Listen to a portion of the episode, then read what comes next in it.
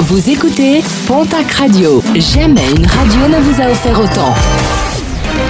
L'information locale à 6h, c'est sur Pontac Radio. Bonjour Jean-Marc Courrèche-Sénac.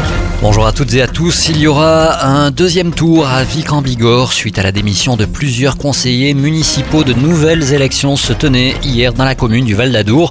Avec près de 29%, la liste de Clément Menet arrive en tête, suivie par celle de Jean-Paul Pen, plus de 25%, et celle de Pascal Paul, près de 25%. La liste menée par Patrick Hérault arrive en 4e position, avec plus de 15% des suffrages, et enfin celle d'Éric Barbet, avec moins de 5% des votes. L'explosion d'une maison dans la nuit de jeudi à vendredi à Bagnères-de-Bigorre. L'habitant de la maison est décédé. Une enquête est en cours pour déterminer les causes exactes de ce drame. Janine Dubié, la députée des Hautes-Pyrénées, demande au nouveau ministre de la Transition écologique de revenir sur sa décision de lâcher 2 ours supplémentaires dans le massif pyrénéen. Une lettre datée du 24 septembre dernier.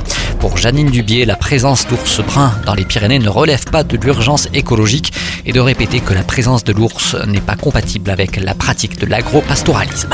Et le ministère de l'Environnement a confirmé que les 2 ours qui doivent être réintroduites en Béarn n'avaient toujours pas été capturés en Slovénie.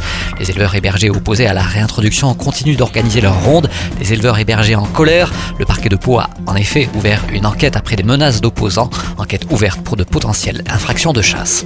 Les résultats sportifs de ce week-end avec en rugby top 14 la victoire de la section paloise 25-28. En Pro D2, Mont-de-Marsan se fait surprendre à Angoulême et ramène une défaite 20-16 en basket Jeep Elite. La victoire hier soir de l'élan béarnais à Strasbourg 65-70.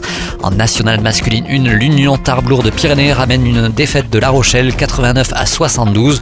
Toujours en basket, match amical, le derby du Sud-Ouest qui se jouait au Palais des Sports de Tarbes entre le TGB et Basketland. Revanche des basketteuses landaises 57-64. Et puis football, championnat national, à noter la défaite du Pau FC qui recevait l'équipe de Rodez 3-1.